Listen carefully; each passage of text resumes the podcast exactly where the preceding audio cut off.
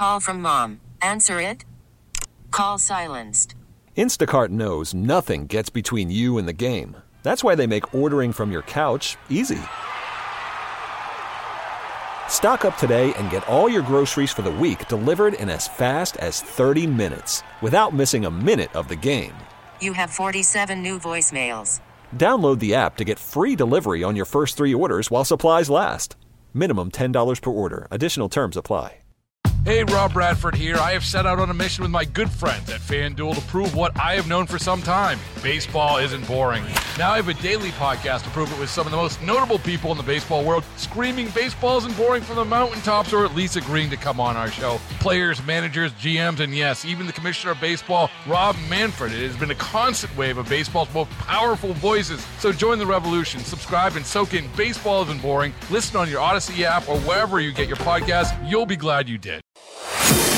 This might not seem like it, but I feel like we're in a golden age of fact checking because people are much more interested in it now than they were before. In 2015, there were only 44 fact checking organizations, and now there are 195. If we hope to survive in this digital age, we have to think critically about the messages we consume. Someone created those messages for a reason. Let's find out why. Sometimes we just have to ask what the media. I'm Megan Lynch, host and reporter at Legacy 50,000 watt AM radio station KMOX in St. Louis, Missouri. In my three decades as a journalist, I've had the honor of receiving a number of awards for my work, including one I'm most proud of a National Edward R. Murrow Award. I'm joined by Julie Smith, author of Master the Media How Teaching Media Literacy Can Save Our Plugged In World. As an instructor and public speaker, Julie teaches how to dissect what you see and hear so you can be a savvy digital consumer. In this episode, fact checking the fact checkers. One of the last times I used a fact checking website, Julie, I had a friend who sent me a video. You've probably heard of, of this one. It was a video that purported to be Bill Gates briefing the CIA about a vaccine that could eliminate zealous behavior. okay, you lost me already. Yeah. yeah. and basically, it was this video of this guy lecturing in this room, showing the slides, showing the brain of people who were religious fundamentalists or religious fanatics and how they had had overexposure to a certain gene and that this was specifically spread through a virus. So if they got a vaccine, then it would stop people from being. Then they would just be mild mannered religious people. Exactly. zealots. So this was sent to me by a, a well meaning, very intelligent person I know, fearful that this was going to target Christians. So the first thing I did was I went to Snopes. And basically, you know, what it turns out was it wasn't Bill Gates at all. It was some type of movie scene that was filmed years ago that keeps resurfacing as different things. and, you know, they had done all the research and it was wonderful to be able to go to one site and then nicely send back to my friend the Snopes article showing that a lot of research had been done on this, and it was, in fact, a hoax. So, thank you very much for fact checking sites. yes, indeed.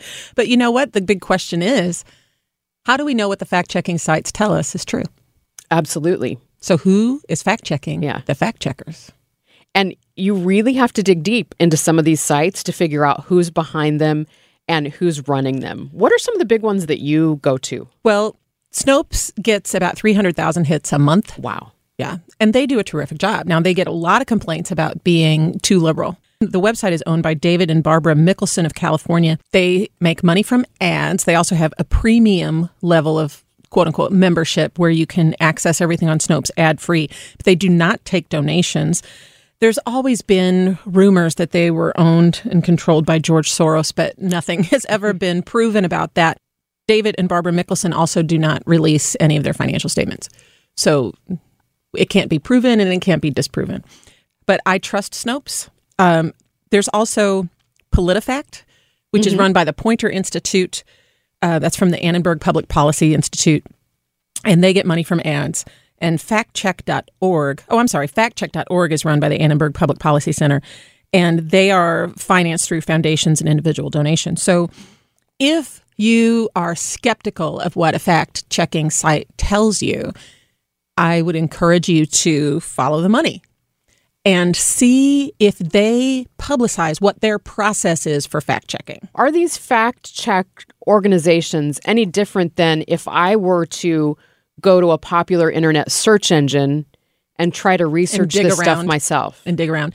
Uh, I think that it varies. Now, there's an interesting site called NewsGuard. Their fact checking is actually done by journalists. So you can't work for them unless you have a journalism background. That gives them a lot of credibility in my book.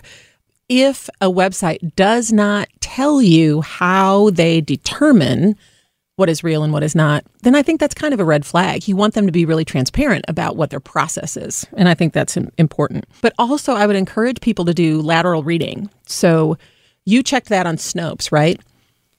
Mm-hmm. Well, maybe you should also check it on a site like Emergent or Hoaxslayer to see if all of them have come up with the same thing because consensus among all of the fact checking sites is important. It doesn't always happen though because something misleading can still be factually accurate. Let me give you an example.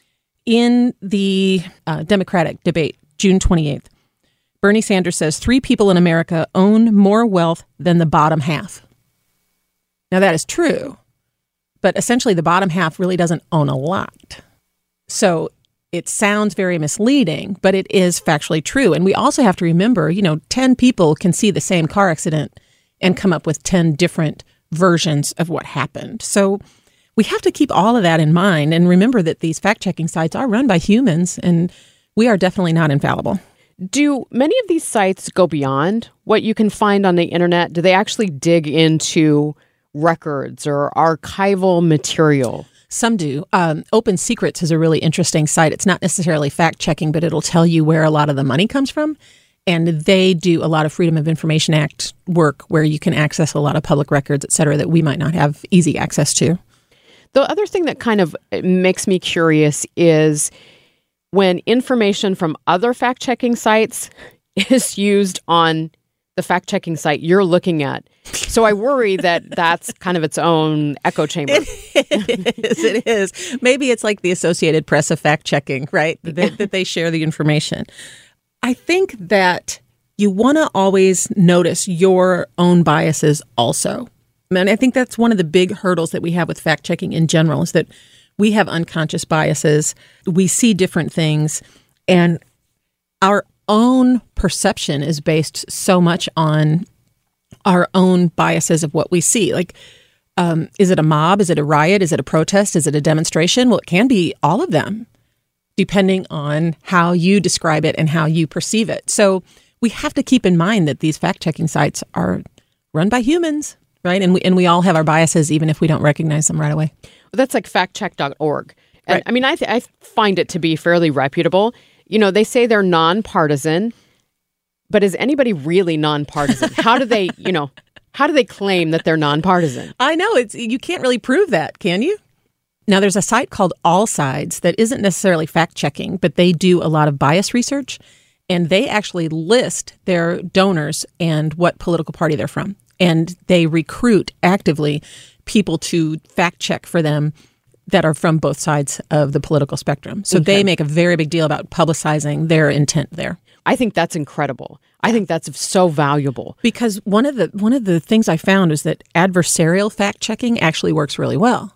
Because um, if I'm a conservative, I'm going to dig deeper to fact check what a liberal says, and if I'm a liberal, I'm going to dig deeper to fact check what a conservative says, because essentially we would want both of them to be wrong.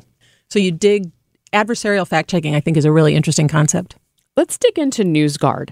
This one fascinates me. I've just learned more about it uh, because of some stories I did on some uh, plugins to browsers that automatically help you check kind of the veracity of of the source that you're using for your information. This is a this is a plugin to Chrome. Basically, There is a, a fee to it.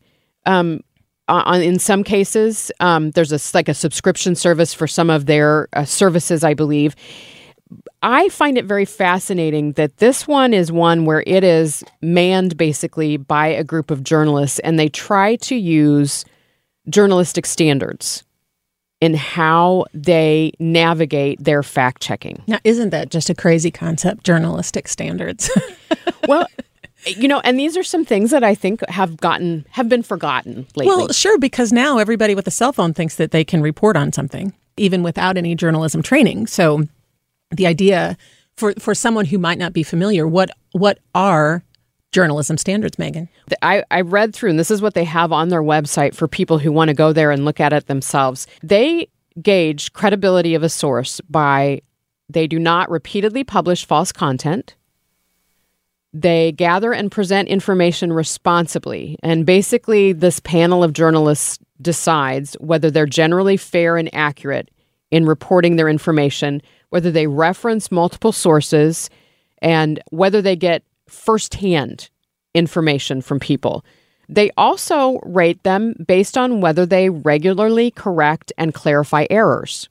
That is huge. It's And- very huge. And you know what? You can look at the second page of the Wall Street Journal, second page of the Post Dispatch, second page of the New York Times, and see all of the corrections from the previous day, mm-hmm. right? So essentially, fact checking has been around forever, right? Because older legacy media have owned it in the past. Now I think it's tougher because news is coming from a thousand different sources instead of just a few.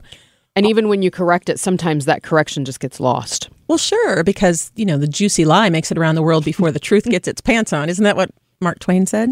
And there's that thing called the backfire effect too, where if I believe something and you give me contradictory information, instead of being open-minded about it, I tend to double down, and that makes it harder too. Mm-hmm.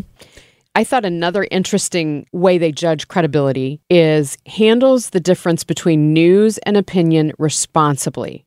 Wait, there's a difference. This one really, and this is why this piqued my interest. I would say just in the last six months, I have noticed websites for what I consider to be pretty reputable mm-hmm. news organizations, regardless of if people think they're, you know, Conservative or liberal? Yeah. yeah. that there has been a mixture of both commentary and opinion and news on their front page, their homepage of their website. And sometimes that little text that says commentary or opinion, it can be very difficult to find. And I would throw in advertising in there too. That adverti- mm-hmm. native advertising now looks just like a news item or a commentary section. It's very difficult to tell the difference. And one of the issues, I think, because at least for my students, they've never touched a newspaper, a physical newspaper printed on dead tree. They never have. So at least in a newspaper, you know at the top of that back page of that first section, it usually says opinion, right? So you know that those are the columns, those are the editorials. But when news is presented on a screen, there's no dividing line. And it's very, very difficult to tell what is opinion and what is presented as actual news. And it used to be that there was a separate tab for an opinion. There still is, but they're mixing it more. And eh, obviously, those are the things that are getting clicks Right. For those Right. web pages. Is, is you know what I can only assume. we're in a this might not seem like it, but I feel like we're in a golden age of fact checking because people are much more interested in it now than they were before. In 2015, there were only 44 fact checking organizations, and now there are 195. So I think that this is a good thing because it, it encourages people to talk about it. It's a discussion that we should be having as a society. And yeah, is it is it foolproof? No. Is it run by humans? Yes. But is it still a good thing? Absolutely. Absolutely.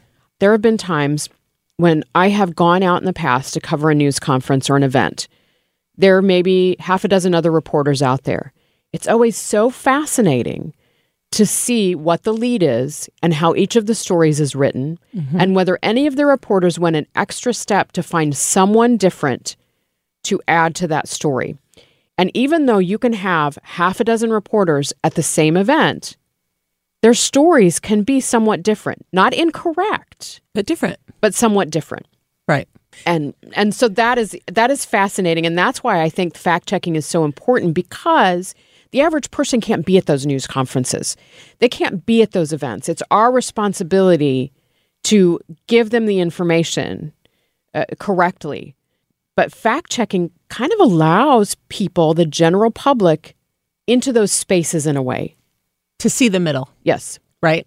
And a lot of that, you know, like you said, you get six different versions of the same story. None of them are inaccurate. No. Right. It's just different, different presentations. And I like fact checking sites that go beyond true and false.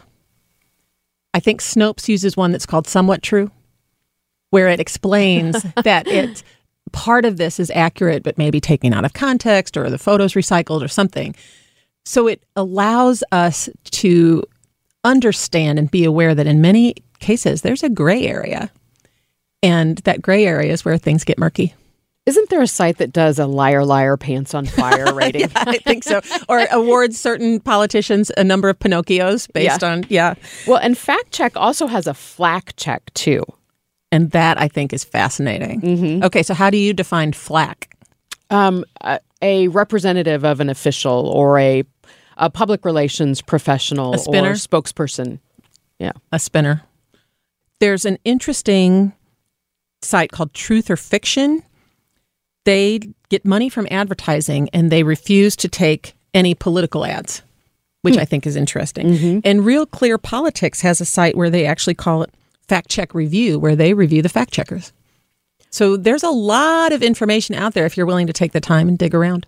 What do you think of the recent trend for news organizations to be presenting their own fact checking stories about events going on or issues coming up? Well, that's a really interesting debate, right? Because say that there's um, maybe a meme or false information floating around about the virus. As a news organization, do you debunk that information and by doing so give that false information more oxygen and more attention? Or do you ignore it, hoping that the false information will go away? And my advice would be teach people how to check for themselves. So you're not necessarily giving that false information any oxygen as a news organization, but you're giving people tools and the agency to do it on their own.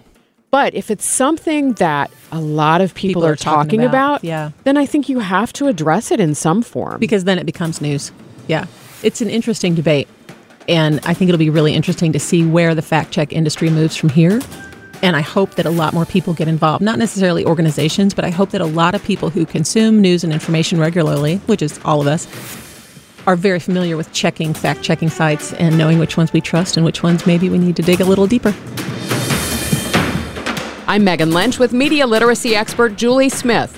What the Media is produced by Audacy St. Louis from the studios of KMOX Radio. Our executive producer is Beth Coglin. We invite you to visit KMOX.com for more on our media literacy project.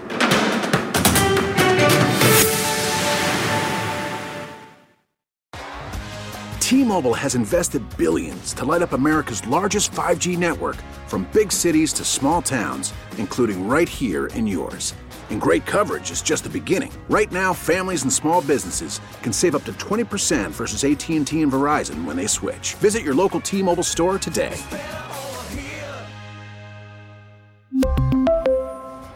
Plan savings with three lines of T Mobile Essentials versus comparable available plans. Plan features and taxes and fees may vary. Baseball is in full swing. NBA playoffs are heating up, and your NFL team is gearing up for training camp. Listen to the latest on the teams you love here on the Audacy app. The biggest sports radio stations in the country, providing unrivaled local coverage of their teams, all in one place. Exclusive interviews with players, coaches, and team executives, streaming live and always available on demand. Stay in the know with your favorite teams right here on the Audacy app.